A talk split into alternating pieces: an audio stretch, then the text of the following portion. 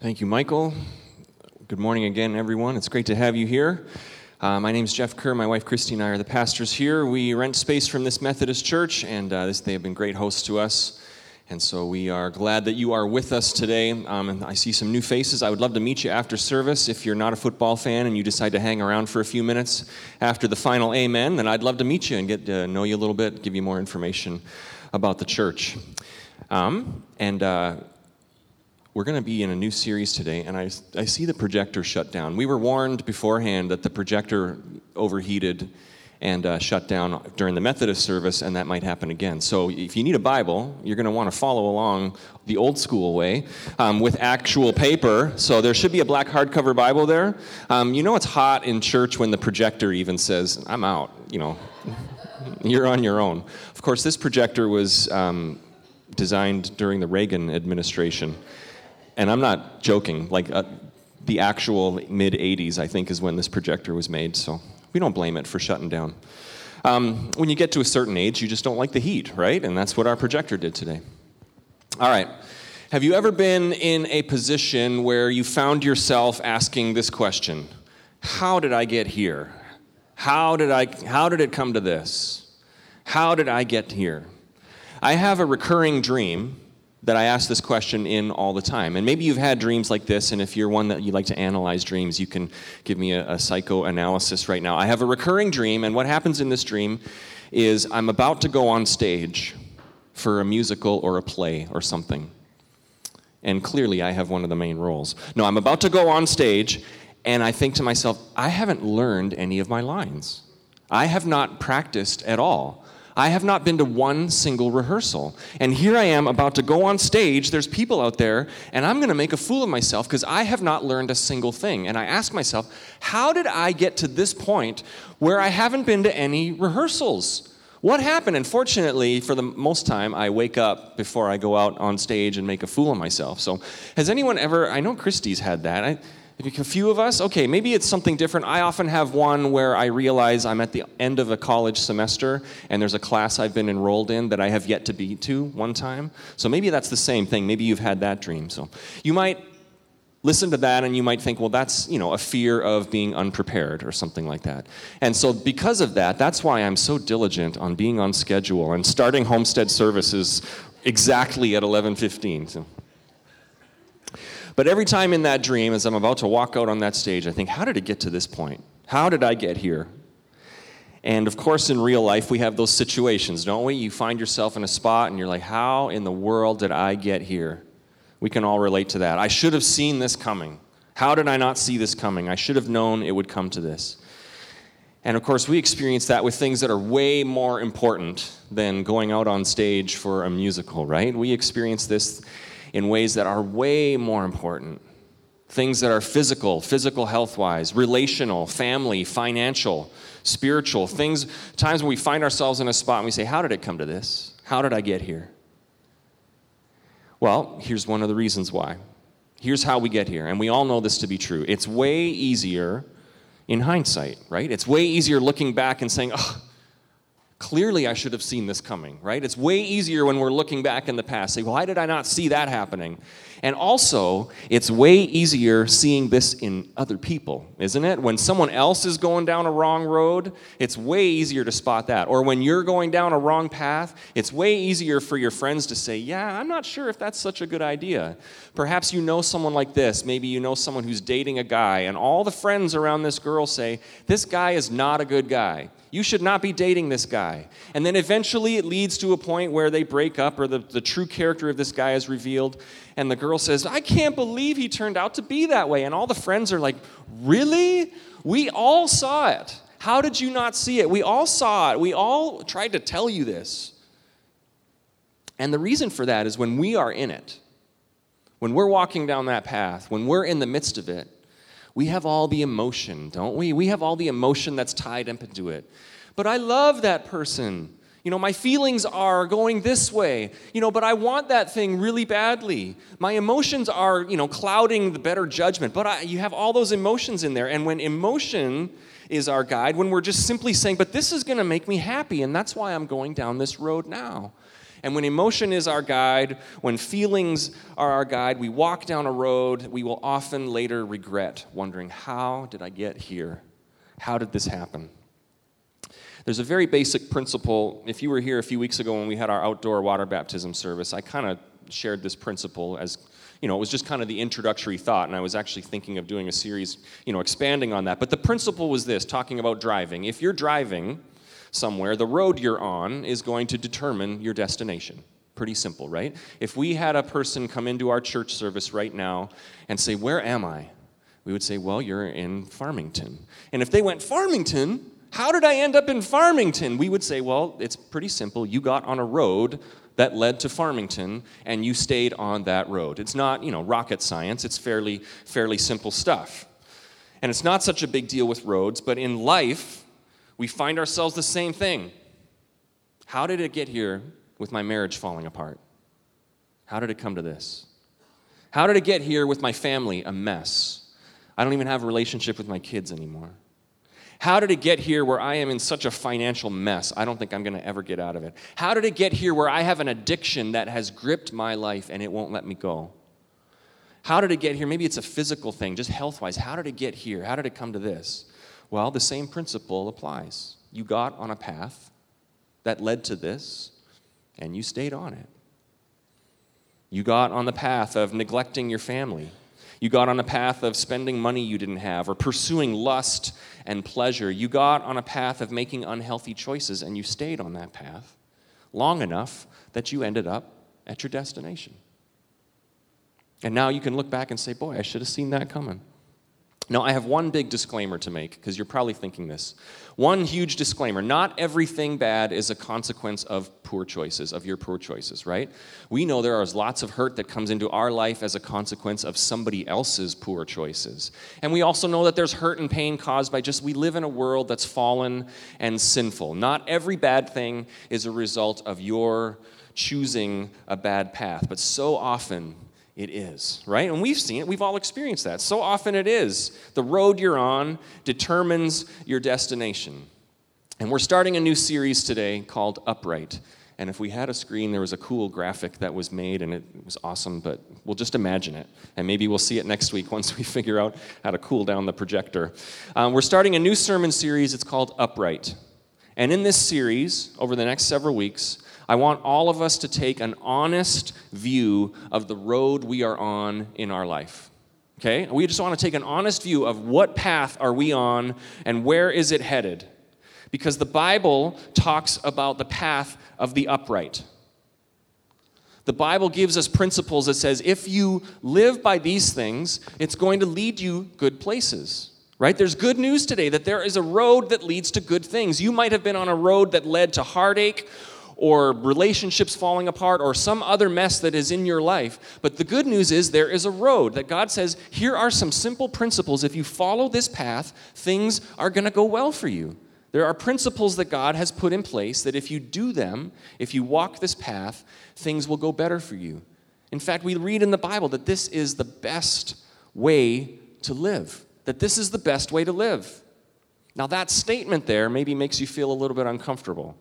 Maybe you've been around enough Christians or enough churches that are always like, well, our way is the right way, and you're wrong, so we're better than you, right? Christians have not handled this well in the past.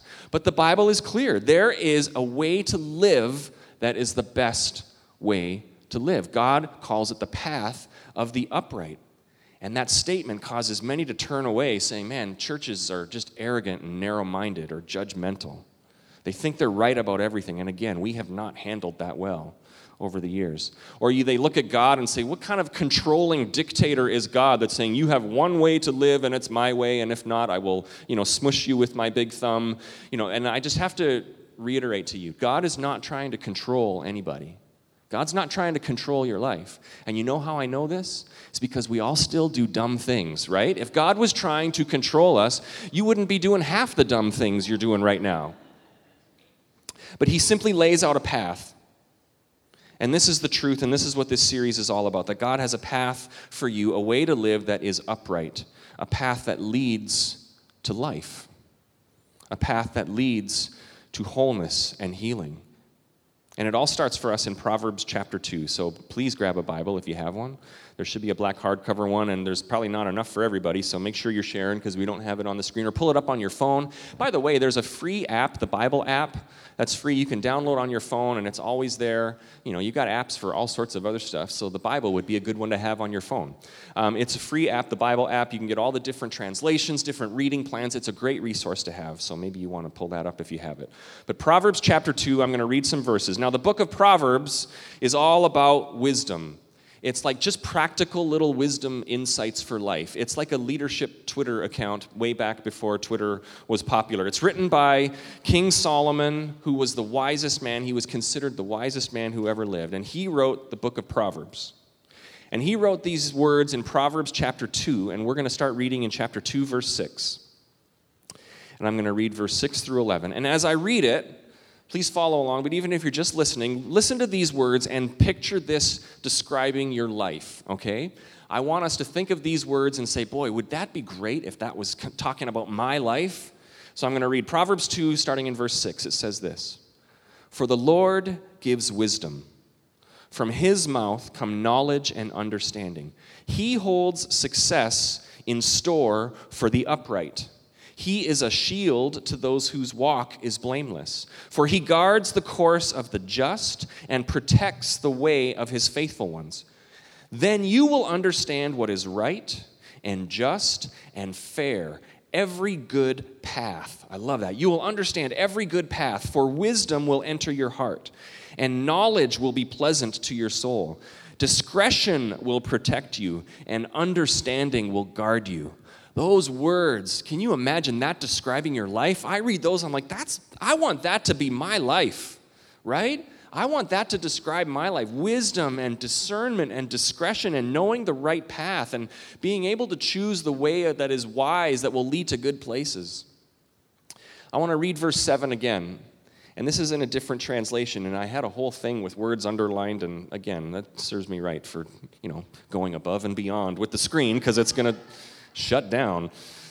Verse seven again in the New American Standard Bible says this, "He stores up sound wisdom for the upright. He is a shield to those who walk in integrity." So I had four words in that verse that I did a little word study to find out the true meaning of those. In the, in the original Hebrew language, I did a little research. The word sound wisdom, what that definition is, sound wisdom, upright, shield, and integrity. And I looked it up this week. And sound wisdom means success, means the ability to choose well, to stay on the right path. Upright means straight, righteous, in alignment. I loved that definition of upright. Your life is in alignment. Think about a car. Maybe you have a car that the wheels are out of alignment. What happens when you let go of the wheel? It starts turning off to the side. You can't keep it straight. It wants to pull off to the side. Upright talks about having your life in alignment. Shield, well, we know that. It's a defense. But the word used would be the word that they would describe like the, the, the thick, you know, scaly backside of a crocodile, this really like thick defensive thing. I love that idea. Wisdom and path of the upright is a shield that protects us. And the last one was integrity. Integrity. The meaning of that word is complete, sound, true. Talked about a clarity of mind. I love that. Living with an integrity, living with a clarity of mind. I love those definitions. Someone who is upright, someone who lives with everything in alignment, your soul, your mind, your will, your emotions, everything working together in perfect alignment, knowing the path that you want to be on. Boy, that sounds like a great way to live, and too often that does not describe me. I was thinking of this, talking about living in alignment. From time to time, mostly in the summer for an exercise, um, I go when I, when I go to Lifetime Fitness, sometimes in the summer I'll swim laps in the pool. And there are those people who are lap swimmers, like they're the, the legit ones. They've got the gear. You just see them come and you're like, yeah, they do this a lot. I'm not one of those, right? I'm wearing just the normal swim shorts because I'm not putting on those other things that the other swimmers wear. And I go in and I think, I'm going to swim a couple laps. And so the first couple laps, you know, it's the basic front crawl stroke. I'm thinking, this is smooth, right? Everything's just in alignment. you know, my the swimming stroke is right on and I'm not working too hard. And about two laps in, I start getting tired and all of a sudden my arms start feeling heavy and I feel like I'm being pulled down by somebody and I'm like, I'm trying to breathe, but I can't even catch my breath. And swimming turns into more like drowning avoidance, right? At that point, about three laps in, I feel like I'm working so hard just to stay above water. And that's when I notice the expert swimmers flying past me in the lane next to me because they are still, their swimming stroke is perfectly aligned. They are aerodynamic or water dynamic. They are just, I'm looking at them like they hardly seem like they're working at all, right? And they're just gliding by me. I'm at a point where the lifeguards are looking at me thinking, is he swimming or is he drowning, right? Should we be concerned? So that, that was what I was thinking of, that idea of living life where it just doesn't, ever known, known someone like that where it just seems, man, life seems easy for them. They just have a clarity of mind. They're like those swimmers that know what they're doing. And the rest of us are just flailing, trying to keep our heads above water, right? That has described me way too many times. This idea of clarity of mind, you contrast that with the book of James, James chapter one, verse eight. James says this, there are people who are double-minded, double-minded. They are unstable in all they do. They get tossed around by the winds and the waves. They're, they're the ones, you know, flailing around like me trying to swim in a straight line and I keep veering off path. Paul talks about this in the book of Romans, chapter seven, verse eighteen and nineteen, Paul says this, and see if this can describe some of your days, okay? For I have the desire to do what is good, but I can't carry it out. For I do not do the good that I want to do, but the evil that I don't want to do, this I keep doing. Right? This is what Paul is saying. I want to do these things. I have all the intentions of doing these things, but I always choose the wrong path. That can describe us. This is a double-minded life. This is a life that is out of alignment. And we're all going to do this at times. Nobody lives perfectly all the time, right? We're all going to fall short and veer from the path. But someone who puts the principles of God, the principles of Scripture, in their life and applies them is upright, is living in alignment. It just goes better. Life just goes better. Jesus taught this in the book of Matthew. It's a story that, you know, you've probably heard. You grew up in Sunday school singing songs about this story. Maybe you did. I did. I, I will avoid singing that song today, but sometimes I just get caught up in the moment. Um, Matthew chapter seven, this is at the end of the Sermon on the Mount, and Jesus tells the story of the wise and foolish builder. And so I'm going to read those verses, Matthew chapter seven, verse twenty-four through twenty-seven. And Jesus is telling this story as a parable, as a way of teaching this lesson to his followers, and as a way of teaching this lesson to us. It says this, therefore, anyone who hears these words of mine and puts them into practice is like a wise man who built his house on the rock. And we know this story. The rains came down, and the, the rains came down, and the floods came up. The rains came down. Okay. All right, sorry, I might be the only one. The rains came down, the streams rose, and the winds blew and beat against that house, yet it did not fall because it had its foundation on the rock. But everyone who hears these words of mine and does not